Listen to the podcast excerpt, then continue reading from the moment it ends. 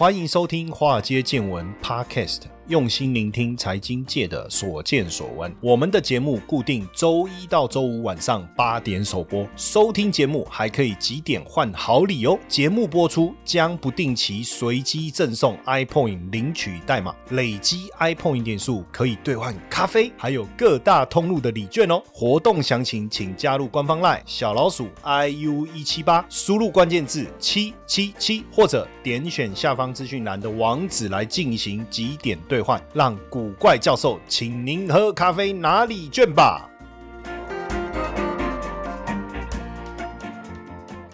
股票市场千奇百怪，见怪不怪。大家好，我是古怪教授谢承彦。最近呢，英国公债。好，价格暴跌，当然，殖利率是狂飙了哈。那英镑对美元呢，也大跌，出现历史新低一点零七哦。那引爆了这个市场崩盘的危机哦。呃，没错，英国的央行呢紧急出手，有干预这个购债来救市哦，所以让英镑跟公债的抛售潮有稍微缓下来。但这一次哈。基本上，大家对于英国好像在这个自掘坟墓，可不可以这样讲？哦，好像都有共同的共识哈。因为呃，新首相特拉斯哦，为了扛起国家经济危机的重责大任哦，推出这个减税计划，他们叫迷你预算哈，mini budget 的计划，就是要靠减税哦，还有撒钱来救经济哦，要来救经济。可是这个结果，如果再加上补贴家庭跟企业能源的成本呢，两。年可能会增加一千五百亿英镑，那会让英国的财政赤字啊占 GDP 的比重会拉高到百分之四点五，那甚至这个英国的债务会爆炸性的成长，会导致负债占 GDP 的比重在未来几年飙到一百零一趴，等于是飙一倍啊，就是负债占 GDP。GDP 的比重可能会增加一倍，但这个减税的逻辑是什么？为什么他们要减税来救经济？因为在涓滴经济学里面，它的概念是只要富人减税哦，那贫穷人人受惠。当然，我不晓得这个是一厢情愿的逻辑。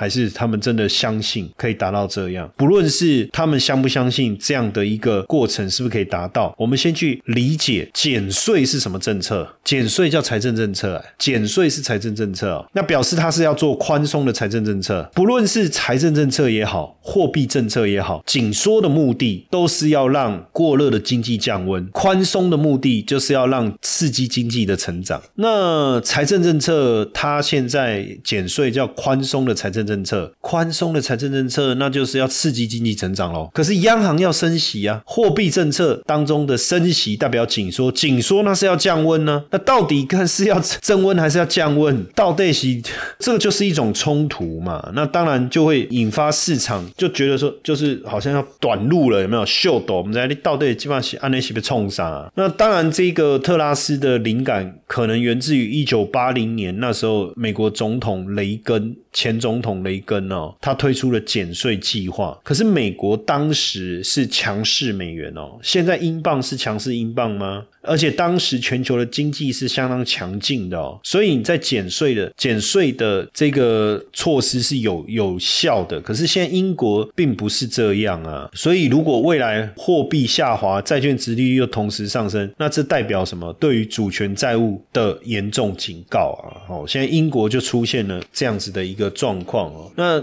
宣布这个减税，结果英国的央行又又警告说，英国在经济。衰退当中，当然太好啦！你你衰退，所以你减税，好像很合理啊。但是大家可能还其中一个更在意的是什么？就是最高税率的下调，等于是对于有钱人的这个惩罚。就拿掉了，对不对？因为你最高税率是对针对富有的人士嘛，那这样的减税的结果会奏效吗？所以第一个大家就已经抗议了，对不对？抗议的结果当然只好把最高税率这个拿掉。但是先再讲整个减税的政策哈，这个桥水基金啊，全球最大避险基金啊，创办人达里欧啊，他就特别谈到英国的减税方案引发的金融市场的动荡啊，已经在暗示这个大家都讲的很。重哎，就是政策者的无能哦，无能哦，所以英镑啊，哎，说真的，那一天真的英镑对比特币哦爆出天亮，因为以前你你用脚投票，我们讲用脚投票的意思就是说，我不喜欢这边我就搬嘛，对，我不喜欢这个货币我就换嘛。那以前不喜欢英镑会换去哪里？不会换欧元，就在同一个区域嘛，所以不喜欢英镑就换美金嘛。哎，可是现在换什么？换比特币，你就知道了。那达里欧他，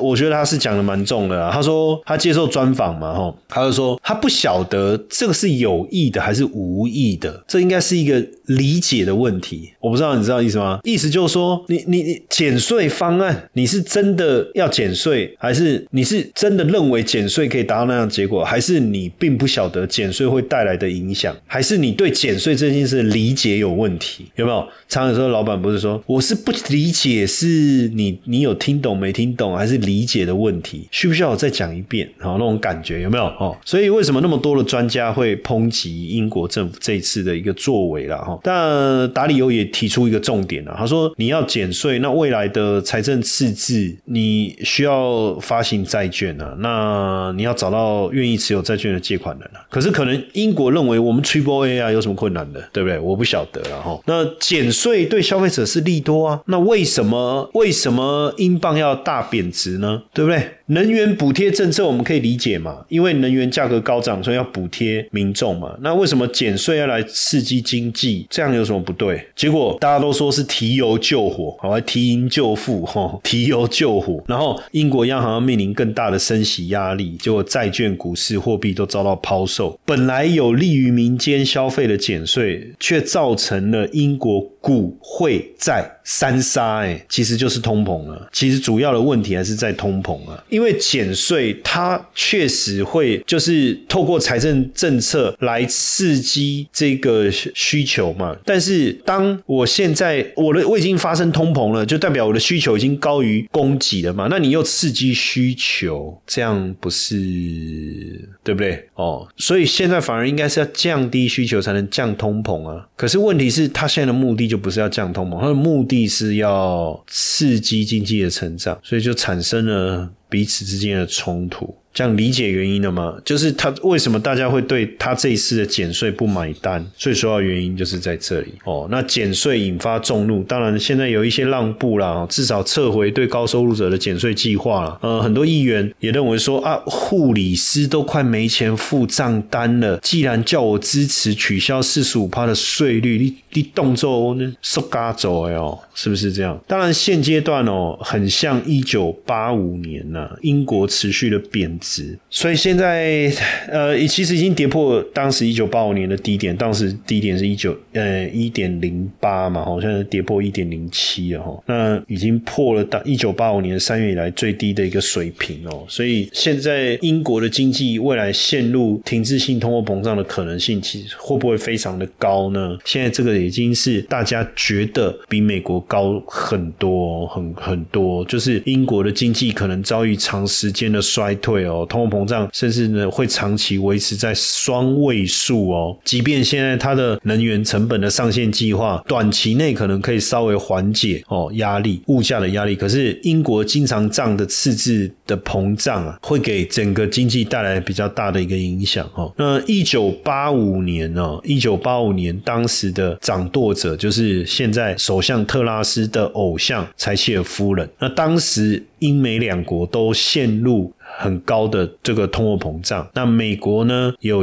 比英国先控制住了，那这一次呢不知道哦，反正呃现在看起来确实英国有一点失控哦，英国有一点失控，呃，因为联总会很强硬的升息嘛。也让美元持续的一个大涨。那现在英国政策面的一个一个失衡，又导致了货币大幅度的贬值啊。那现在大家也开始就回想起一九九二年九月十六号的黑色星期四三呢。当年英格兰银行啊进行干预，耗资了数十亿啊，要来支撑英镑，结果最终徒劳无功哦。最终徒劳无功，这个就要聊一下这个索罗斯了哈。因为当时索罗斯放空价值一。百亿美元的英镑哦，而且取得史上非常大的一笔一个胜利哦。嗨，华尔街见闻的粉丝们啊，要来跟大家分享一个好康消息。我们现在有一个最新免费课程计划，连续四周学会现象交易，连续四周不同主题来带给大家如何运用美元、美股、指数、原油的市场独特现象。每个月只要花四到八个小时，就有机会多赚一份月薪哦。周三下午两点到三点直播上课，开放前五十位免费。登记上课，点选资讯栏的网址立即报名，加入赖 OA 小老鼠 iu 一七八，输入关键字四 W。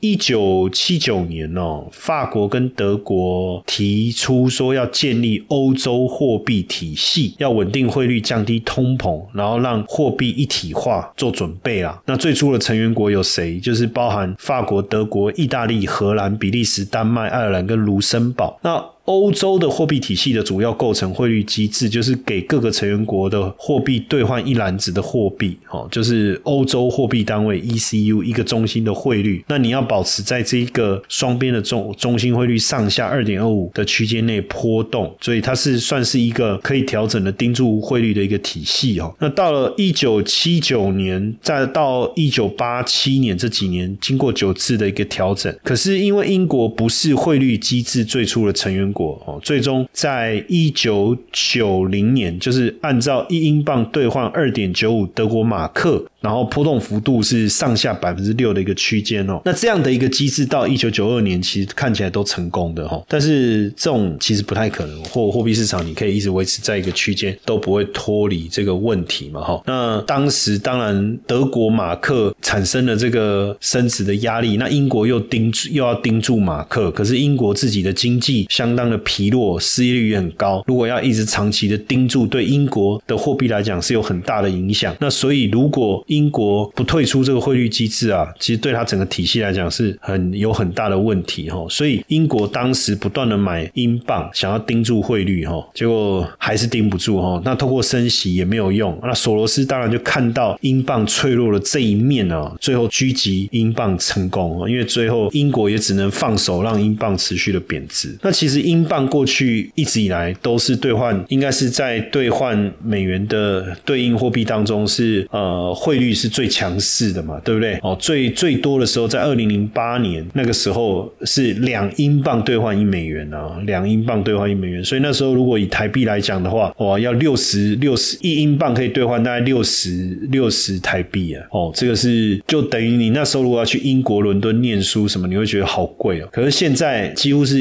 一比一啦。对不对？一一点一的话，那三十几而已啊！哦，差很多，差很多哦，差很多哦。所以这几年来，英镑也是风风雨雨啦哦。所以当时这个英镑黑色星期三，一九九二年九月十六，黑色星期三，索罗斯单挑英格兰银行放空英镑，获利十亿美金。当时英国政府投入多少英镑？跟国际投机者拼命，两百七十亿英镑哦，两百七十亿英镑，损失了。三十四亿英镑，那这些钱被谁赚走？就被那一票这个狙击英镑的这些避险基金给赚走了哈，所以太惊人了。所以英国在那一次之后，所以为什么很多人都说为什么英国没有加入欧元？就是因为这一次他们。整个吓到，他们真的觉得跟你们这些这样子瞎搞真的不行，所以他就退出了欧洲汇率机制哦，后来也就没有参加这个欧元了。最主要原因就是在这了。那英国在这一次当中做了很重要的，得到非常重要的教训啊，包括第一个不要轻易把汇率固定，这个本来就是这样；第二个要根据本国的情况制定利率，所以后来英镑又重重重回自由浮动。所以你看到在在过去之前，英镑其实跟德国马克之间。间是在一个利率区，在一个汇率区间浮动，哎，这个应该很难想象哈，应该很难想象。那退出这个欧洲的这个浮动呃汇率，应该是说欧洲的汇率机制之后哦，那英国的通膨胀一直都没有出现严重的情况哦。可是，在二零零七年金融危机的时候，英国的北岩银行啊也是呃出现问题哈，危机也是越演越烈。当时还包括皇家苏格兰银行也。需要政府注资的援救，是吧？所以那一次也导致了大家对英镑的信心又再再度的下滑，哈，又再度的下滑。呃，至少长期以来，英镑一直算是相对强势的货币，而且英镑是这个世界上最古老还在使用的货币，哈，那也是美元、欧元之外的世界第三大货币，哈，第三大货币，基本上来讲还是不错的资产啊。那只是说现阶段的一个状况，到底有之后会怎么演变哦？我们当然走一遍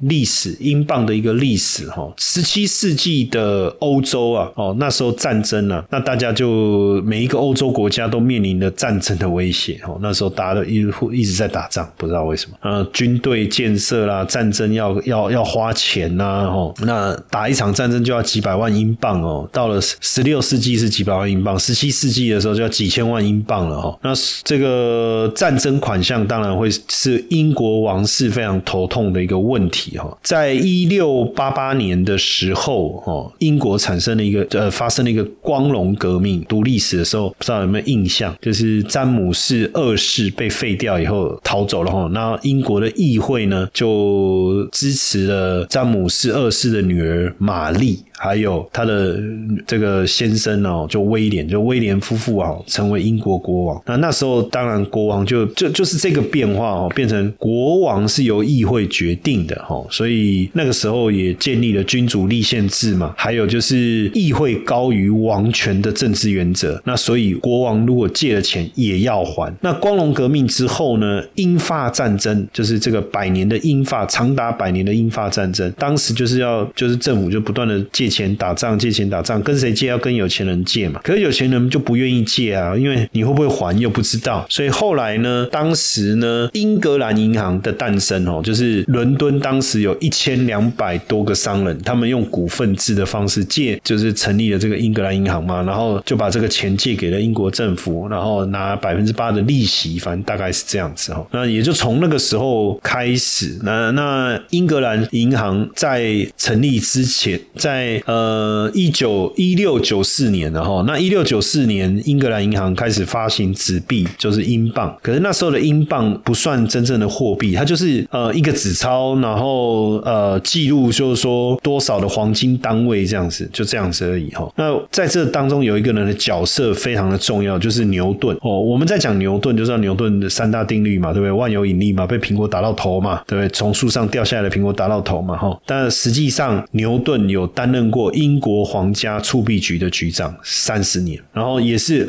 牛顿呢开启了金本位制度，因为他把黄金价格定为每盎司三英镑十七先令十又二分之一 pence 这样子，所以算是最早金本位的一个雏形。然后就从牛牛顿开始，那英国后来也开始了金本位的这个制度哦，金本位的制度。那随着英国的这个这个呃强权到世界各地的。的发展对不对？那也让英镑走向了全球化。哈，一七一一年呢，英国政府为了向南美洲进行贸易扩张，成立了一家公司叫南海公司。英镑怎么输出到全球？就是当时他们在做贸易扩张啊，然后有成立了一家南海公司，然后呢筹措资金，那把这个南海公司的股票卖给公众哦。那基本上这个股票你也可以做买，也可以买卖啦。所以当时的南海公司的股票呢，从一股三百三十英镑。半年的时间就涨到一千零五十英镑啊！哦，所以很惊人哦。当时的牛顿哦，当时牛顿担任这个我们刚才讲铸币局的局长哈，年薪当时是两千英镑哦，两千英镑，当时年薪是两千英镑。结果因为蓝海泡沫哈，害他损失了两万英镑哈，两万英镑。那这个事件看起来是一个投机泡沫的破裂哈，可是呢，可是因为这个事件，英国用了一百年的时间。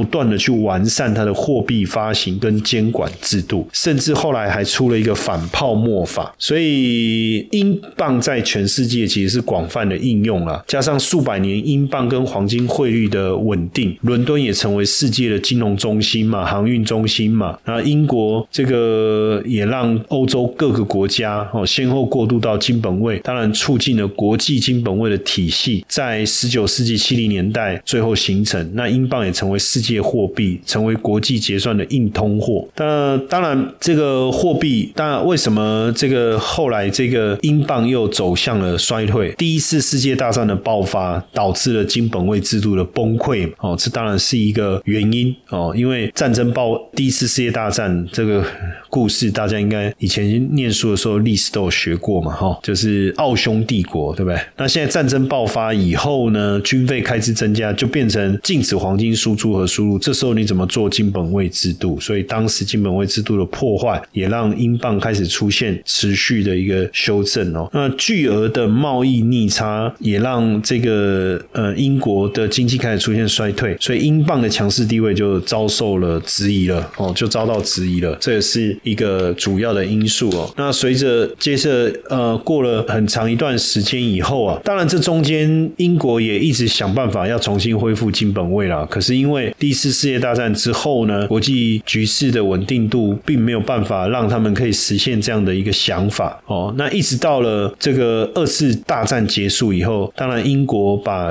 第一强国的头衔让给美国以后，英镑就展开了漫长的贬值之旅了哈，漫长的贬值之旅。那英镑在今年第二季开始遭到全球央行的抛售哈，在 G10 的货币当中算是跌幅最凶的哦，跌幅最凶的哦。那现在高盛呢也预估说，英镑可能会呃持续遭遇到卖压哦，持续遭遇到卖压。那甚至有专家预估说，英国因为会陷入更长远的衰退哦，所以你这个英镑呢跌到一比一都。